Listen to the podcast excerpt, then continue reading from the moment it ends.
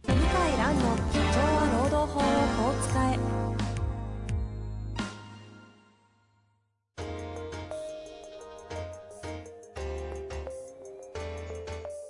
法律の下で展開されるビジネスの世界ポッドキャスト「社長は労働法をこう使えば」弁護士の向井蘭が経営者の立場に立って経営者が知っておくべき労働法の基礎だけでなくビジネスに関する法律の問題を分かりやすく解説しますこんにちは、遠藤和樹です。向井蘭の社長は労働法をこう使え。向井先生、よろしくお願いいたします。はい、よろしくお願いします。さあ、今週も行きたいと思いますが、はい、質問いきますかお願いします。行きましょう。じゃあですね、今日は早速質問いきたいと思いますが、えっ、と、質問だけですね。なんか人事系なのかなというような質問です。いきたいと思います。リモートワークになり、通勤が週2回ほどで従前の半分になりました。リモートワーク中にランチを食べに行って交通事故に遭った社員がいるのですが、労災認定されるものなのでしょうかもはや労災認定の概念が崩壊しかけておりますが、大枠としてどのように考えればよいのか教えてください。という質問ですね。いや、これはね、なるほどと思いましたね。これ、ちょちょちょちょちょ。労災保険自体が想定してないんで、 そうっすよね。全然。してないんで、なんないでしょだ私も一つの見解なんですけど、う。はいはい。なると思います。え、労災、労働災害になる。本当にはい。え考え方的にはどういう考え方はでですね、どう考えるかっていうと、えー使用者、会社の支配下にあるかどうか、支配下で事故があった、怪我をしたかどうかなんですね。うんうんうん。はい。で、そのテレワークの外のしこ食事の買い出しなり食事外食が支配下に当たるかどうかなんですけど、当たると思います。ほう。はい。というのは、えっと他のこれまでの先例でいきますと、かい工場に食堂がなくって、外に食べに行った場合ですね、休憩時間に、うんうんうん昼ご飯とか。その時に交通事故に遭った場合は、労災扱いになってるんですよ。ほうほうほうほそう。う。なるあほど。とは、あの、道路工事の、えー働いてる人が、道路のそばで、休昼食休憩中に自動車が突入してきた場合も、労災に当たるとしてるんですね。で一方で、食堂が工場にあったり、場所を用意してる場合は、うんうんそこも自発的に会社から離れたと判断して、労災に当たらないんですよ。うんうん。そう。ってことは、じゃあ、テレワークはどうなるかっていうと、職場は自宅うんだとしても、その家の中に食堂があるわけじゃないんで、ですうんうね。まあ、えっ、と、会社は何もまあ、準備をしていない場合は、例えば、ウーバーイーツ、まあ、会社によってね、ウーバーイーツをなんか、あの頼んであげる会社もあるんですよね。ほうほうほう。あるんですけど、でもない場合は、自分で買いに行かないといけないんで、うんうん。支配下を外れてないってことで、労働災害に当たると思います。マジマジマジか、そうなんですね。なんかもう感覚的にマジとしか言えないという。でも確かにそう言われると、いやなー、なるほ思いますね。あの、国もテレワーク推進してるので、ど。はい。なるべく広く認めてあげるんじゃないかなっていうことも、あの、政策的にありますね。ああ。テレワークが普及していく中で、じゃあ、就業き時間中か、就業時間中における、だから別にランチ関係ないってことですね。はい。何かしら、でも基本ランチぐらいしまかあ、考えら休んない憩ですけどね。休就憩業時ね。間、休憩なんだけど、うん。潜在的なこう支配下にあるっていうふうになるそうですね。そこが難しいところですけどね、なるほどな。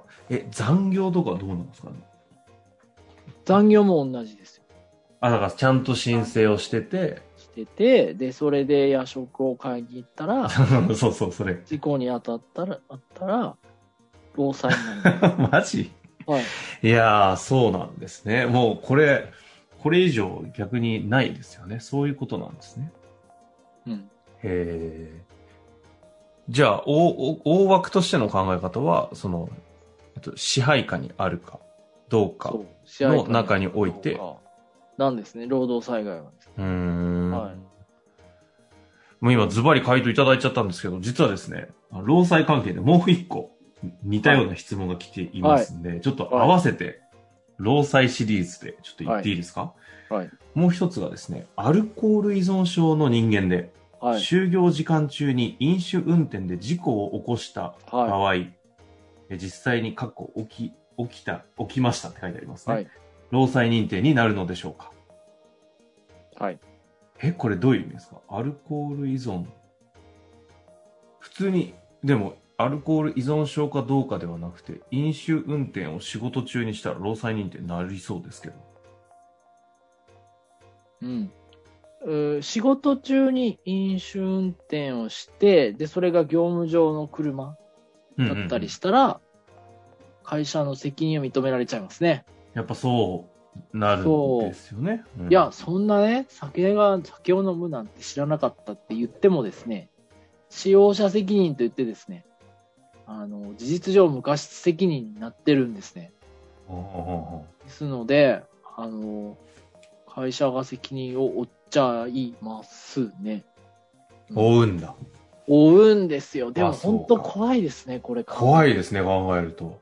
あのーこの前も事故ありましたしね。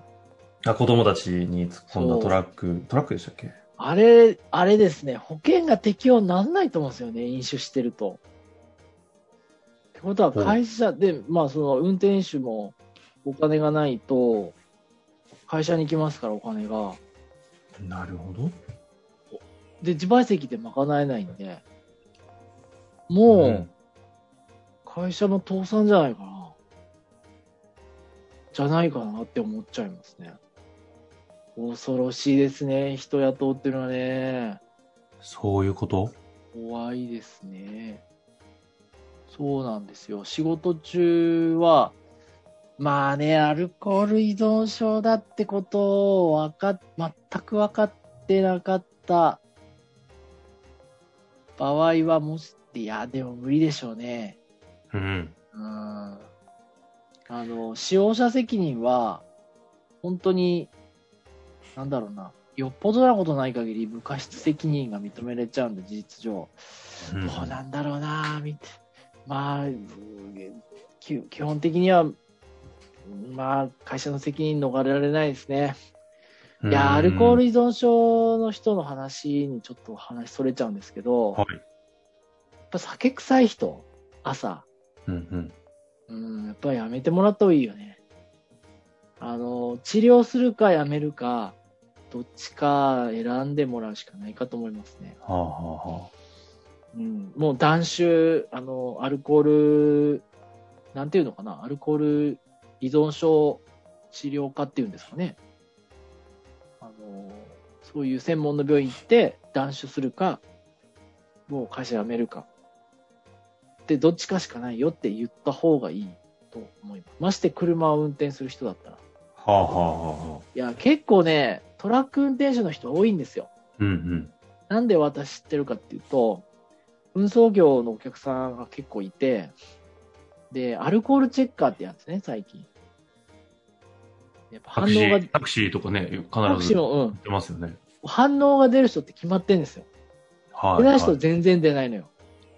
よくあるのが、いや、昨日たまたま、あの、ちょっとだけ飲んでましてみたいな言うんだけど、まあ、普通に7時間、8時間、7時間ぐらい寝てれば、で、ビール1本、2本だったら出ないですよ。うんうん、確かに。相当飲んでるんです。ギリギリまで。うんうんこれってもうね、アルコール依存症に近づいてるんですよね。まあ、それかもしくはそれに近いでうん。あすね。そう自分で止められないんですよあ。あ、そっちか。アルコール依存症って、その、の、飲まないでいられないっていうよりも、その、飲み始めたら違やうんめですられないっていう。よ飲まないでいられない人っていっぱいいるんですけど、うん。止められない人なんです、自分の意思で。あの、つ潰れきるまでやめれないってそこうとで、すかあの、寝ちゃう人いますよねあー。い寝るるまでいる飲む。いる。潰れてタクシーにこう、なんか、放り込まれるような人。はいはいはい。あれ、しょっちゅうやってる人、アル中、アルコール依存症になってると思います。あと、記憶がもう、ほとんどなくなっちゃう人。うんうん。脳がね、もう萎縮しちゃってて、結構あの、脳機能もやられちゃってるんですね。なるほど。だからもうやめちゃった方がいいと思いますね。おそらく話取れちゃったけど。結構あれですかやいやっぱり結構ねこの日仕本事されてると、あある多いですある中の話が多いんです日か本人は、あんまあ、アルコール依存症ってこう話に上んないんですけど、多いですよ。へえ。え、アルコール依存症においての、この労働法上の話で多いのってなんどういうのが多いんですかで、やっぱりあの、その、アルコールチェックが引っかかったとか、あ朝酒臭くて遅刻ばっかりする人とあ。か、あうん。あと、あと飲み会で暴れる人。あ。ああ。 そっか、それも労働法に入ってくるのか。うん。うん。え、ちなみに飲みほ、飲み会で暴れる場合って、それ労働法上どういう話なんですかいやー、だから微妙なんですよね。職場の飲み会の場合、懲戒処分できるかどうかとかね。素敵な飲み会だったらできないんじゃないかとかあるんですけど、うんうん。まあ、職場の飲み会であれば、やっぱ懲戒処分の対象になりますね。ああ。な、こう殴ったりね。うんうんうん。うん暴言吐いたりとか。いやー、人生失敗する。あの、僕の司法研修所、司法試験受かった後に行った学校があるんですけど、こう。この検察教官の先生が言ってたのは、東京地検特捜部が長い先生だったんですね。はいはいはいはで。弁護士が捕まるパターンは3つあるから、みんな覚えときなさいと。この3つで人生踏み外すから、うん。覚えとけって言われて、何だと思いますか ?3 つ。はい。ええでも流れ的に、まず、えまず、そうですね。酒でしょそうですね。いや、酒なんですよ。うん。結構ね、酒でおかしくなった人はいっぱいいるそうなんです。その、なんか、なんかをしてしまうってことですか飲んでる最中にそうですね。だからさ、お酒飲んで、暴れたり、えー、お酒飲んだまま法廷行ったり、朝起きられなくなったり、で仕事がうまくいかなくなって、お客さんのお金を横領したりとか、ままあ、どんどんこう連鎖反応が起きるわけですね。あ、アルコール起点ね。アルコール。え、でも3つですよね。 3つです。はいえなんーで世のよ。中的には酒ってきたら女性って話出てきそうですけど。ピンポああ、ですか。あと1個ン。詳しいことを喋ってくれなかったですけどね。うんうん。あと1個。あと1個はね、まあ、まあまあ弁護士っぽいかなっていう。まあ、なるほどなっていう。あそこみたいな。言葉でのパワハラ的な方向あ、。違う違う。そういうのじゃない。や弁護士っぽいかないいや、弁護士っぽいっていうか、うんあのーまあ、なんだろうな。お人によってはそれが他のものなんですけど、うん。うーん。やっぱりこう、なんだろうな、 まあ、知的、まあ、欲求を満たす、なんていうんですかね、まあ、そういうし、そういう、なんですかね、はあはあはあものっていうか、お金に関わるんですよ、もちろん。お金にああ。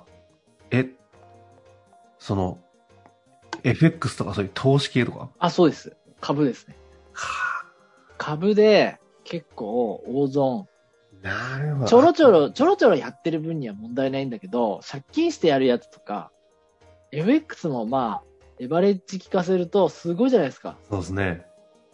で、僕もやってますけど、ええ僕積み立てでコツコツめちゃくちゃコツコええ。ツいや、やって本て。当にうまくやってますよね。はい。何にも問題ないんですけど、もうのめり込んじゃって、で、借金してやってる人が昔はいたんですね、結構。なるほど、だからね。今で言ったら、だから仮想通貨とかかな。はいはいはい。うん。ちょっと前だと FX。で、昔は商品先物とか。ああ、まあ、ナレッジワーカーだからこそ頭よくてそうつい行っちゃうんでしょうそうね。結構公務員とかね、小豆相場とかね、引っかかる人昭和の時代多かったんうんでうすよ。んうん。そう。で、そういう専門の会社がいてはめるんですよね。うん。もう、労災認定からもう相当離れたところに着地しました ね、これ。これ何の人さ、わか わかんない。でも参考になりますよね、皆さんもね。なりますね。大体、まあ、要するにギャンブル系、投資系と、異性系と、あとお酒と。うんお酒と。この3つ。だこの3つは結構関連してるから。確かに。株で失敗して自暴自棄になって、お酒を飲んだとかね。うんお酒飲んで女性のセクハラとか、まあなんか問題になったとかね。あーそういうのはありますね。まあ、ということで、労災の話はいの質問から始まりましたけれども、改めて自分を振り返る機会にしていただきたいなとはい。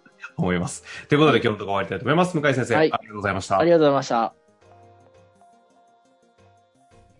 本日の番組はいかがでしたか番組では向井蘭への質問を受け付けております。ウェブ検索で向井ロームネットと入力し、検索結果に出てくるオフィシャルウェブサイトにアクセス。